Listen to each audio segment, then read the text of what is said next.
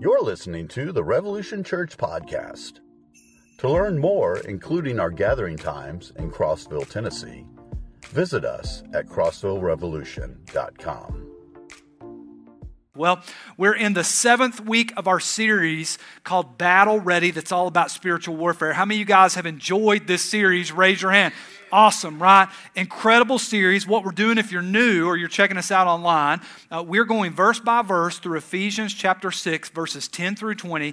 That's all about the armor of God and all about spiritual warfare. This week, I watched one of my favorite mobster movies. And in this movie, uh, someone gets put into what's known as the Witness Protection Program. And the reason they were put into that program is because the mob boss that they were going to testify against was doing everything he could to find them so that he could kill them and they wouldn't testify against him and be a witness in court.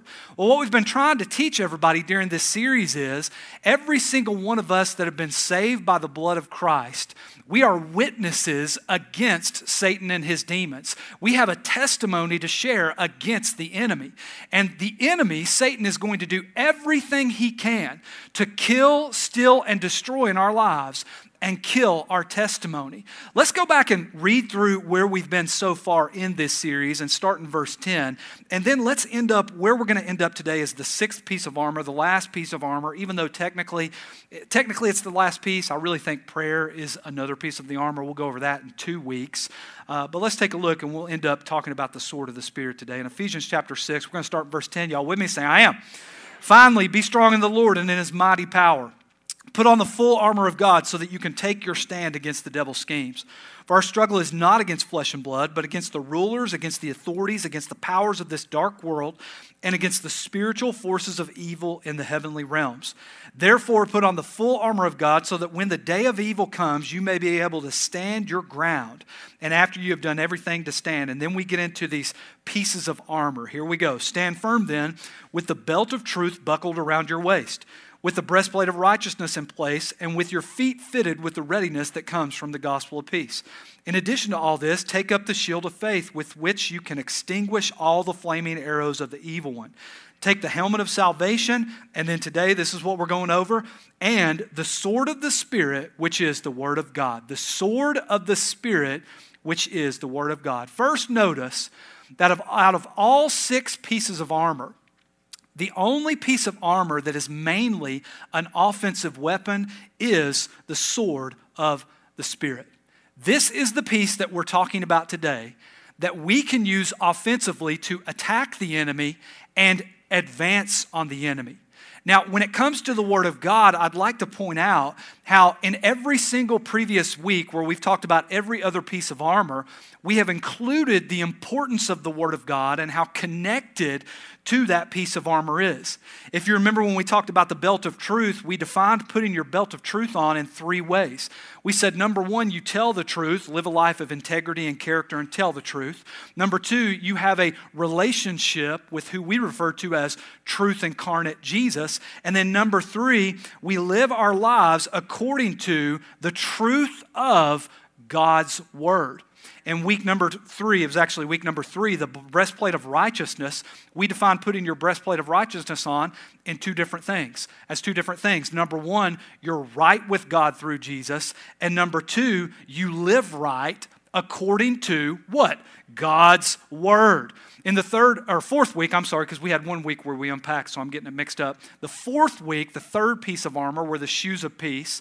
Uh, Jeff, our Rev Men's minister, did an incredible job unpacking that. And essentially, what Jeff taught us was you can't have peace without trust that comes from knowing the Word of God. When we talked about the shield of faith, one of the major points we honed in on was our shield of faith must be soaked in God's word so that we can extinguish the fiery arrows of the enemy. Helmet of salvation last week, we talked about how putting your helmet of salvation on means having an assurance of the completion of your salvation that is based on what the Word of God says. Y'all, in this series alone, including today, we've had over 91 different passage or scripture references alone. What does that mean? Everything we believe and everything we do as Christians is based off what the Word of God says. Spurgeon was quoted as saying, We must go to heaven with our sword of the Spirit in hand all the way. Two things I want you to remember about the sword of the Spirit today. They're really basic points. Uh, some of these things you've, you've kind of heard preachers say before if you've ever been in church, but they're so important. And I think by the end of today, we're going to tie this thing together really beautifully. Number one, y'all with me? Say, I am. To wield the sword effectively takes training. To wield the sword effectively takes training. When Paul was referring to the armor of a Roman soldier, what he was referring to when he talked about a sword was a Roman gladius. And this is a pretty good little replica uh, right here of a Roman gladius. It was typically about 18 inches uh, to uh, two and a half feet in length. And it really looked more like a dagger than it would like a samurai sword or a big Viking sword that we know of today. It was double edged, which meant both sides were sharp. And this was really designed, again, not for far away combat. They had other weapons for that, like arrows and spears and different things. This was designed for up close, hand to hand combat, is what the sword was used for. Now, obviously, master swordsmen weren't just born. And so when it came to Roman soldiers, it took intense training and it took intense discipline to be able to learn how to most effectively use this sword when the enemy was up close and personal with them and they were fighting. So it took hours. In fact, Roman soldiers would spend hours and hours and hours training with all the different pieces of armor, particularly their shield and different things like that. But probably the one they spent the most training on was the sword. Hours every single day practicing. Well, as Christians, we, we have to practice with the Word of God. It takes training to be able to effectively use the Word of God in the most effective manner when it comes to spiritual warfare three different ways that we train with our sword of the Spirit in order to fight the enemy. And again, these are kind of basic, but we're going to tie it together at the end. Number one, we study the Word of God. Everybody say study. Study. We study the Word of God. Listen to 2 Timothy chapter 2, verse 15. Do your best to present yourself to God as one approved, a worker who does not need to be ashamed and who correctly handles, listen to what it says, the word of truth. The King James Version gives a better translation when at the end of that verse it says, We study to show ourselves approved. Psalm chapter 1, verse 2 says, But delight in the law of the Lord, and on his law meditate day and night.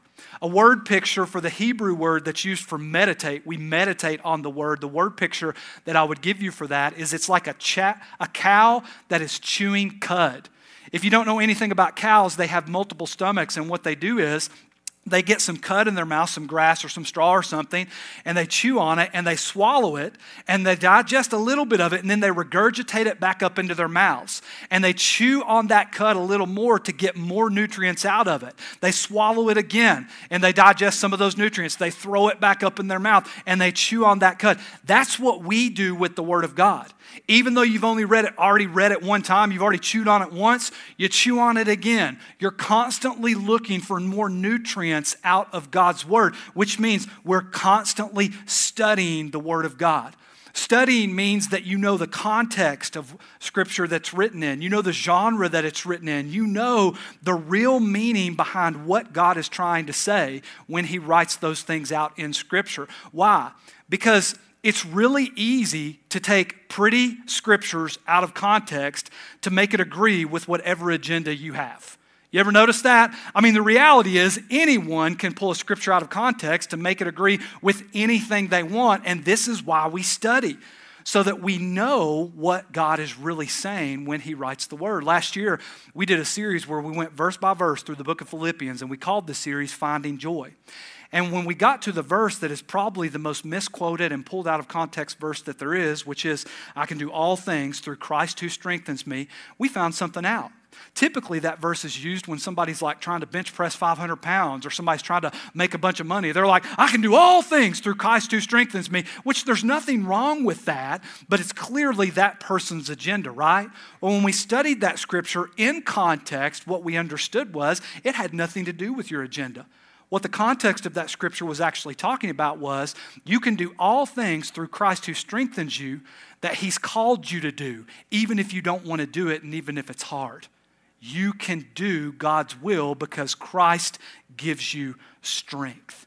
This is so important. It's so important because when you go to church and you hear sermons and you see clips on Instagram and you're watching sermons on YouTube and different things like that, you need to have discernment that comes from studying because not everybody gets it right, y'all. In fact, when I get up here and preach, listen to me when I say this, you need to back up everything I teach you by studying it on your own. Because I'm sure I've made mistakes. Men make mistakes when they're teaching the Word of God. How many y'all know that's true? Say amen. I'm not perfect, okay? One person taught the Word of God perfect, and he's in heaven now waiting on us to come up there. That's Jesus, okay, y'all? So, one theologian said that when preachers preach, it's like drinking water out of a lake. Yeah, there's water in there, but there's probably some bacteria, a little bit of mud. You know what I mean? That's what it's like. So you gotta, you gotta study and make sure you know. Think about this. Who's the being on this earth that knows every doctrine, every scripture better than anybody else? Satan. Satan knows it better than any of us. He's heard it all, he's taught it all, he knows it all. We're going to see as we go through this sermon, this is the reason why we study. This is the training that we go through. Number two, we have memorization. We memorize scripture. Listen to Psalm 119 11. I've hidden your word in my heart that I might not sin against you. Proverbs chapter 3, verses 1 through 2. Listen what this says My son, do not forget my teaching, but keep my commands in your heart, for they will prolong your life many years and bring you peace and prosperity. In Colossians chapter 3 verse 16 in the New Testament it tells us that we're to let the word of Christ dwell in you richly. We need to take a page out of our brothers and sisters that are in countries where it's illegal to own a physical Bible. What do they have to do? They can't have a physical Bible, so they have to hide the scripture in their heart where no one can take it from them. So we memorize scripture, and this is going to come in handy. We're going to tie this together with the second point. Number three, we use the Bible and the Word of God as a guide in our life. It's training. We get better at it. The more we use the Bible as a guide in our life, the better we get at it. Listen to Psalm 119, 105. Your word is a lamp for my feet, a light for my path. Now, when we use the Word of God as a guide in our lives, we need to understand that the Word of God is not like a crystal ball where we see everything that's going to happen in the future. God gives us a heads up on all the hard stuff that's coming our way. It says that the Word of God is a lamp to our feet. It's a lamp to our feet. As you guys can tell, I'm, uh, I'm, I'm really good with fashion, as you can tell. And uh, thank you for laughing at me. I appreciate that. Uh, Appreciate that. Y'all are always boosting my confidence. You know what I mean? And unless you're sitting on like the first couple of rows, then you can't tell that not only am I blessing you with what I'm wearing from here up, right? I've also got uh, the trendiest shoes that there are on the market. Everybody know what these are? Got my Crocs. I'm rocking my Crocs. If you don't know uh, what Crocs are. Uh, they are some of the most comfortable shoes, and I really, really love them. Well, uh, I'm going to put this on in a minute. When I put it on, I'm going to put it in a four wheel drive. Okay, y'all? This is two wheel drive. This is four wheel drive right here. It locks you in. Everybody knows that, right? I'm just making sure. I know you've seen the memes on it. But if you didn't know this about Crocs, on the top they've got these little holes, and these little things that are on here, I got a pair of Jordans, a couple of office little Jibbitz, as they call it. You can put Jibbitz in there and kind of personalize uh, your Crocs. Well, the other day, I got to put my other one in four wheel drive too. Okay, so everybody just wait on me. Y'all with me? Say I am. The other day, I found a Jibbit that was actually a little light that goes on the front of your Crocs. You guys get all the lights for me, please. Get all the lights for me. Uh, they're going to turn them all off, okay? And, uh, and what I want to do is I'd like to give you guys a visual of what that scripture means. See, look, we want the Bible to be like. I'll wait till you quit laughing, okay, y'all? We want Scripture to be like a psychic for us and tell us where we're, where we're headed and everything's going to be okay and how long we're going to live and all this stuff. But that's not the way the Bible is. It's a lamp unto our feet, it's not a spotlight. It doesn't show you 100 miles down the road, it shows a couple steps. It's like right here, if everybody can see it. You can see a couple steps. We use it as a guide in our life. And yes, there are those things in Scripture that tell us straight up hey, you know, don't have sex before you're married, don't lie, don't commit adultery, don't murder somebody. And then there's those other things that we use biblical principles to make decisions. I was talking to somebody one day, they're like, where, where, where should I go to school? I could pretty much go anywhere if I get a loan. And I'm like, well, you need to go to the Word of God. What does the Word of God say about debt? What does it say about being a good steward?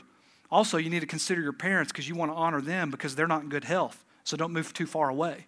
And so the Word of God guides us, and it's a lamp unto our feet, much like my Croc lights are here. You guys can turn the lights on. Does that make sense to everybody? But it takes training. We've got to do it over and over and over. And I'll turn these off so I don't blind the people on the front row. I think one of them came back on last service. Well, we're going to leave that one on. It'll just have to stay on. We use it as a guide. Listen to James chapter 1 verse 22. Be doers of the word and not just hearers only, because if you do that, you're deceiving yourselves.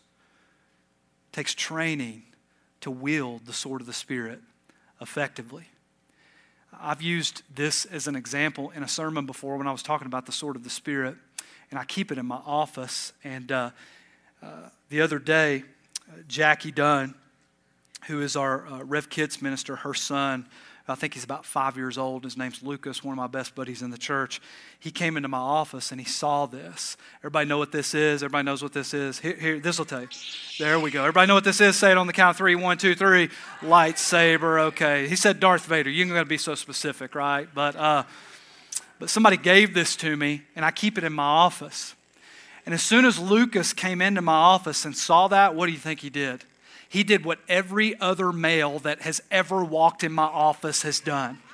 He was like, That's so cool. He picked it up, figured out how to turn it on, and then he's over here playing with it. You know what I mean? Every, I don't care if you're 80 in here. If you see this thing sitting in the corner of my office, you're going to pick it up and you want to turn it on and you're going to kind of play with it a little bit. You know what I'm saying? And have a good time. And as I was watching Lucas play with this lightsaber, this sword, I thought to myself, man, that's what a lot of Christians do.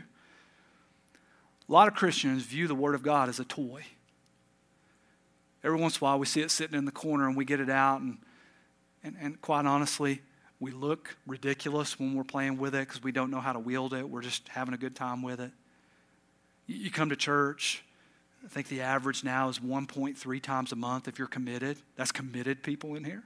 Oh, I don't come to church. I come to church more. No, you don't. No, you don't. Think about it. Next year, start marking off the days that you don't come on Sunday because you're shopping or you got travel ball or what. One point, I'm not judging you, I'm just saying 1.3 times a month. And that's all the Bible you're getting? You're not getting any? You're just, just playing with it. Listen, you're going to have to make a decision about what is going to be the thing that influences and guides your life. This is why we train with the Word of God. We study, we memorize, and we use it as a guide in our life. Secondly, Secondly, and this point is going to sound redundant uh, because we've used this point with a couple other pieces of armor, uh, but it absolutely, if for any piece of armor, it's true for this one. The sword is active, not stationary. The sword is active, not stationary. Every other piece of armor, maybe with the exception of the shield of faith, even though most of the time it does stay stationary, every other piece of armor is fixed in place. It doesn't move. You put your breastplate on, it stays right on you. Your belt stays. Your shoes stay. Your shield, yeah, you use it as an, we talked a little bit about using it as an offensive weapon and the tortoise formation and different things like that, but it never really leaves your arm. The sword is the one piece, the one weapon that you use, and you're constantly using it. It stays active the entire time. The best way for me to explain how the, store, Uh, the sword stays active and we use the sword of the Spirit is to explain to you the Greek word that's used in Ephesians chapter 6 for the Word of God. And in order to explain that, I've got to explain to you, along with that word, the other two words that are used in the New Testament to describe the Word of God. So, over the next 10 minutes or so, kind of hang with me. We're going to get a little theological here, but I think by the time we get to the end of this, this is going to make great sense three words that are used to describe the Word of God in the New Testament. The first one is the word graphy. Everybody say graphy. Graphy, okay? May sound familiar. It's where we get the word graph from, where we're plotting things out. When the word graphy is used in the Greek in Scripture, it's literally talking about the books of the Bible or the canon of Scripture, if you remember that from the uh, cult series that we did, or the writings of Scripture, or a physical Bible that you are holding in your hand. That is graphy. This Greek word is used in a few different places in the New Testament. For instance, 2 Timothy chapter 3 verse 16 that says all scripture is good to be taught and uh, for reproof and different things like that. Uh, 2 Peter chapter 1 verse 20, graphy is used there. And the thing about graphy that we need to be careful of is the Bible makes clear in the New Testament that we got to be very careful not to have superstitions around having physical Bibles. What I mean by that is some people would say things like, you know, if I keep my Bible on me, I feel like I'm safe. Uh, maybe you've got a daughter in here like I do. She's 15 years old. One day she's going to go on a date, and you're going to look at your daughter one day and say, I want a Bible sitting on the car seat in between you and your date so that if he touches you, he's got to go over Matthew, Mark, Luke, and John to get to you, right? well, that's ridiculous. You know, that's ridiculous. That's superstition. Because a physical Bible is just paper and printed words. Graphy is graphy whether you use it or not. The idea is like when you go to court and you put your hand on the Bible and you say, I swear to tell the truth, the whole truth, and nothing but the truth. I get the symbolism of that, right? I get the idea. But plenty of people have put their hand on that Bible and they've lied through their teeth in court. And so, so graphy is the physical Bible, and the point is this, and we're going to try to make this very clear. You can own hundreds of printed physical Bibles and not have the sword of the Spirit in your life. You can keep one on you at all time and not be using the sword of the Spirit the way the Bible says we're to use it. The next word that's used to describe the Word of God in the New Testament is the word logos. Everybody say logos. Logos. may sound familiar. It's where we get the word logic from. And when the Bible talks about logos, it's talking about the overall message of the Bible. Now, side note on the logos, the only way you can understand the overall message of the Bible is through the revealing power of the Holy Spirit. I say that because it drives me absolutely insane. Uh, for instance, in certain political movements, there's Mormons. Uh, Glenn Beck, he's a Mormon, right? There's certain Jewish people that aren't Messianic Jews that try to start revivals and teach the Bible. And it's like they don't even have the Holy Spirit because they haven't been saved. How can they teach the Bible? Jordan Peterson, right now, he's not even a Christian, hasn't accepted Christ, does not have the Holy Spirit, and he's doing a Bible study online, and it drives me absolutely insane in order to truly understand the logos or the message of the Bible, you've got to be saved and you've got to have the Holy Spirit. Now, the message of the Bible, the logos of the Bible, is a person, spoiler alert, and his name is Jesus. The whole Bible is about Jesus. The whole message of the Bible leads up to and is all about Jesus. How do we know this? Well, in John chapter 1, Jesus is actually referred to as the Logos. Listen, in the beginning was the Word. Guess what Greek word's used there? Logos. The message of the whole Bible, the Logos of the whole Bible is Jesus. And the Word was with God, and the Word was God. He was with God in the beginning. Through Him, all things were made. Without Him, nothing was made that has been made. In Him was life, and that life was the light of all mankind. That light shines in the darkness, and the darkness has not overcome it. Hebrews chapter 4 gives us a little more insight into the sword of the Spirit and how the Logos is connected to the sword of the Spirit. Listen to what it says For the Word of God is alive and active. Listen to this sharper than any double edged sword. What kind of sword is he referring to? A gladius. Double edged sword of a Roman soldier, ties directly to Ephesians chapter 6. It penetrates even to dividing soul and spirit, joints and marrow. It judges the thoughts and attitudes of the heart. Now, when it comes to logos, it's not the word that's used in Ephesians chapter 6. So understand this. You can have great understanding of the message of the Bible. You can be saved, you can study scripture, you can have it memorized, you can know the genres and all that stuff, but still not be using the sword of the Spirit to fight the enemy. The reason is is because the word that is used in Ephesians chapter 6 for the word of God is the Greek word rhema. Everybody say rhema. Rhema. I don't know what word that translates into in English. I do know every once in a while I look at my kids and say, I'm going to ream your butt out, boy, if you don't stop. You know what I mean? Maybe that has something to do with it. But rhema refers to, quite simply, the spoken word of God. In other words, scripture that is spoken out loud. Let me make a couple of clarifying statements just to try to reiterate what I've said here. Graphy, the first word we talked about, is the message written down. Logos is the message that's given, and Rhema is the message that is spoken out loud. In other words, you have the Bible, which is graphy, you understand the Bible, which is logos, and you use the Bible, which is rhema. Some Christians own several physical Bibles, or they've downloaded several Bible apps on their phone, and, and they've got it on them, but it doesn't help them at all in spiritual warfare, if that's all you've done. Some Christians get caught up in, I like what one theologian said, they get caught up in logos land. They want to know the Greek and the Hebrew, and they get doctorates in theology and all these different things. Typically, Reformed people usually kind of lean this way, and it's all about knowledge and intellectualism. And they've, they've got it in their mind. They know a lot about Scripture. But if that's all you got, it doesn't help you at all when it comes to spiritual warfare. The spoken word of God Rhema is what quickly plunges into the enemy when you're in close hand to hand combat and he's attacking and draws blood. If you remember when we talked about the shield of faith, there was one verse of scripture that we really unpacked with the shield of faith. A major point was made on it in Romans chapter 10, verse 17, that says, So then faith comes from what, y'all? Hearing, and hearing through the Word of God. Guess what word is used there?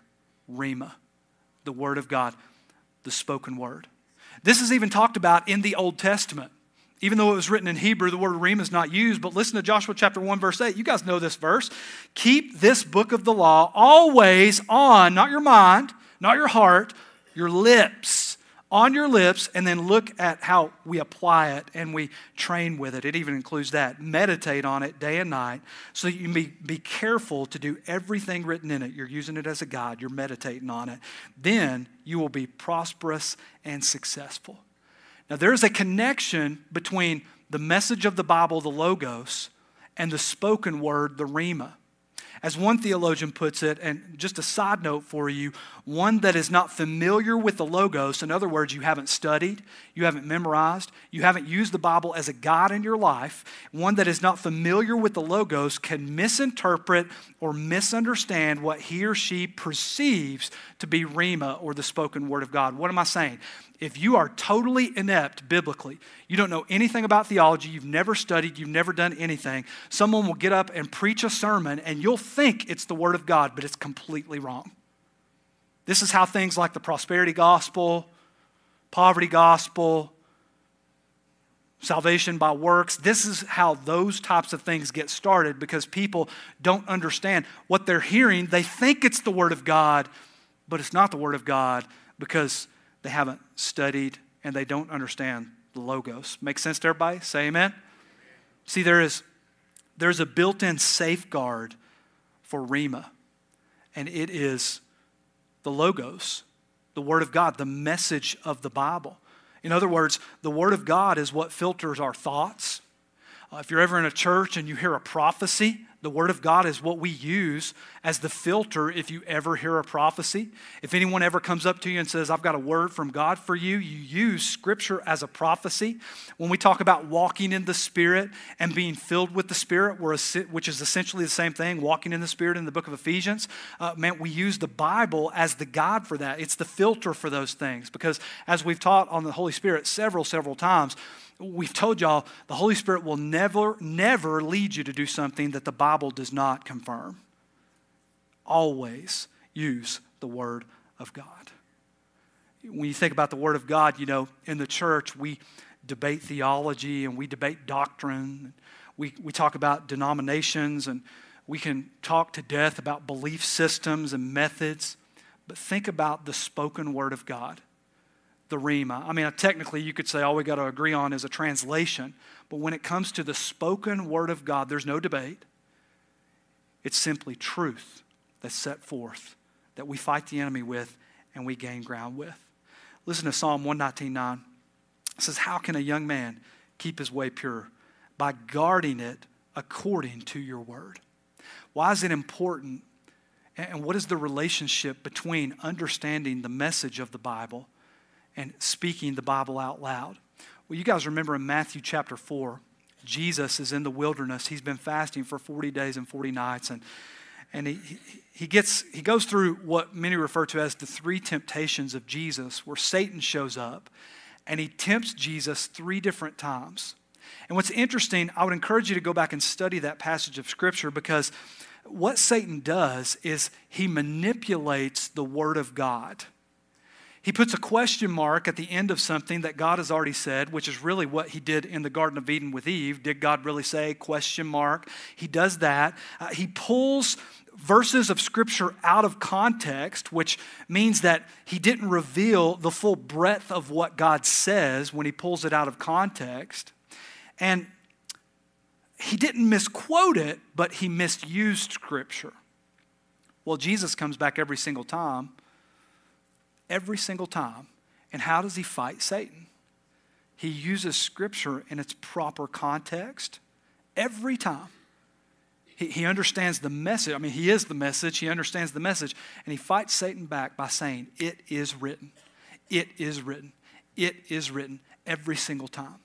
My simple point with this is if the living word relied on the spoken word to fight the enemy, how much more does that mean we need the spoken word to fight the enemy in our lives? Jesus himself gives us the example. The living word, the Logos, gives us the example. Rhema, I'm going to fight Satan with the spoken word. What does that mean for me and you? It's so important that you have a quiet time with God. It's so important that you're learning Scripture. It's so important that you're digging in the Word and studying and finding those nutrients. Some of y'all are like, man, I just don't know. I, I just can't memorize the Bible. Whatever, man. One time I did an example where we sang like old songs together. And everybody in the whole church like knew all the lyrics to all these songs. I, I, I can't learn scripture. Well, you know all the lyrics to every Beatles song that was ever written. Y'all know what I mean? You guys are smart. You can study this. You can memorize this. You can hide it in your heart. You can use it as a God in your life. And you can use it when you speak it to fight the enemy and use it as the sword of the Spirit. See, some of you guys, you walked in here this weekend and you're under attack. And I want to give you some examples of how you use your sword of the Spirit and fight the enemy. Doesn't have to exactly be like this. These are just the ones that I came up with. Some of y'all are here this weekend and you're like, Satan and his demons are constantly reminding me of my failures. Well, something good to do is to fight a, a spiritual war with spiritual weapons, right? Try, instead of all the other things you've tried to do to get your confidence up and all that stuff, try doing something like this instead. Speaking out loud. No, I'm the righteousness of God in Christ. I'm a new creation. The old is gone, the new has come. I am born again. I have freedom in Christ. I am free indeed. And watch what happens in your life. Some of y'all showed up here this weekend and you're like, man, the enemy is attacking my physical health I've went to doctors, I've done everything I know to do. I'm eating clean, I'm doing this, I'm doing that. Well, try this instead. Try saying out loud, Jesus gives strength to the weary and increases the power of the weak. That's one of my life verses. I'm going to trust in God, not in my own understanding. My Father is a good God who gives good gifts. What the devil meant for evil, God will use for good. I'm going to consider it pure joy whenever I face trials of many kind. And watch what happens in your life. Some of y'all showed up here this weekend and you're like, man, the enemy's attacking my family, attacking my marriage, attacking my kids. Well, you need to, instead of trying the things you've tried to fix this, try instead using your sword of the Spirit. As for me and my house, we will serve the Lord. I'm going to worship Him fully. My kids are His, not the enemy. My marriage belongs to God, and I'm going to lead my kids in the ways of God. I'm going to serve and love my spouse. Does this make sense, guys? You understand the motivation behind this and why this is so powerful? Well, the enemy is telling me that I have no future. I feel like I just, I don't know what I'm going to do. With God, all things are possible. If God is for me, who can be against me? Listen to this one. Our present sufferings are not worth comparing with the glory that will be revealed in us. It's talking about glorification. I've told you guys before, what's the worst thing Satan can do to you? Kill you? Well, man, then you get to go to heaven and be with Jesus for eternity. Not a bad deal. Even when we lose, we win. Start speaking it out loud. My citizenship is not in the United States of America. I'm looking at politics and everybody's losing their friggin' minds. I said friggin', sorry, y'all. But I'm not focused on that. I'm focused instead on things above. Speak it out loud. Watch what happens. Watch how your confidence grows. Watch how you get assurance in your salvation and your faith starts to go up. And you start to fight these, these, these battles that are taking place in an invisible realm that control everything in the physical realm, how it starts to swing your way. The enemy is telling me my past, reminding me of my past, telling me I'm the same person I always was. I'm the same person I always was. Rejoice in the Lord always. Again, I say rejoice. The Lord is near. I'm not anxious about anything, but in every situation, by prayer and petition, with thanksgiving, making my request known to God. And the peace of God that transcends all understanding will guard my heart and my mind in Christ Jesus. Fight the enemy with the offensive weapon that you have been given. I'll close with this. How many of you guys remember the show, The Beverly Hillbillies? Raise your hand. Anybody remember The Beverly Hillbillies? Love that show, right? Old Jed, right? You're young in here, maybe you hadn't seen it, but do you remember the opening song to that show? You remember that? We've got the lyrics for the screen. We're going to sing it together, and I'm going to lead y'all in worship. And as we do this, as we do this, you're going to see why I'm a preacher and not a worship leader, okay? And you're going to be really thankful for my wife, Brooke, as she leads us in worship. And uh, I want y'all to sing this with me. Now, look, I know this is the busiest shopping weekend of the year. Some of y'all are hungover. You had too much eggnog last night, watching Home Alone real late, all that stuff. But wake up and let's sing this together and let's end this thing good, okay? So we're going to sing this together. Y'all ready? Say, I am. Okay, one, two, three. Come and listen to a story about a man named Jed. A poor mountain deer barely kept his family fed. And then one day he was shooting at some food, and up through the ground came a bubbling crude oil, that is, black gold, Texas tea. Well, the first thing you know, old Jed's a millionaire. The Kim folks said, Jed, move away from there. Said, California is the place you ought to be. Stop. That'll never happen today, right? Like, a, uh, we ain't moving to California. A lot of y'all are here because you got out of there, okay? So, we love, I mean, I'm just saying, it's like, obviously, this is dated, okay? Okay, let's start. Start over. One, two, three. Said California is the place you ought to be, so they loaded up the truck and they moved to Beverly Hills, that is. Swimming pools, movie stars. Old Jed, man. Old Jed. Can't keep his family fed. Living in poverty. Can't get ahead the whole time he's sitting on oil that made him a millionaire. He was a millionaire the whole time, y'all. He just didn't know it, he didn't realize it. He didn't have to live in poverty, they didn't have to starve. Some of y'all need to get this, man. You have a foundation underneath you that is the Word of God. As one theologian said, the verbs that Paul uses when he says, take the sword of the Spirit, that's a strong verb. He says, it's the word of thunder there is take. It's available to you. You're a millionaire and you don't even know it. You don't have to live defeated. You don't have to be a victim. I'm not preaching some prosperity gospel, I'm preaching the Bible. You have a sword of the Spirit, an offensive weapon you can use to fight the enemy and win the battles in your life. Train with that sword and keep it active at all times. Speak it out. Let's pray. Lord, we love you. We thank you for today. I pray for every single person under the sound of my voice. What an incredible series this has been. A timely series for so many people. This time of year, more depression than ever. Suicide rates go through the roof. And God, I just pray that this series has shown people the hope we have. Yeah, we're going to heaven one day, but God, you've also given us armor and weapons in this life so that, so that we can live with joy no matter what is going on. I pray, God, that Rev Church's people would be different and we would understand and grasp spiritual warfare and start to fight, not with the weapons of the world, but with the weapons you give us. I pray specifically, God, as I've felt a real burden during this series to pray for every single man under the sound of my voice, that they would step up and put their armor on and be leaders in their home, that they would lead their wives and lead their kids. They would use the sword of the Spirit to speak life into their family and fight the enemy. The schemes are coming to fruition. The day of evil is coming for every single one of us. I pray we know how to fight. We love you. In Jesus' name, all God's people said, if you're encouraged by today's message, be sure and rate us and subscribe on iTunes.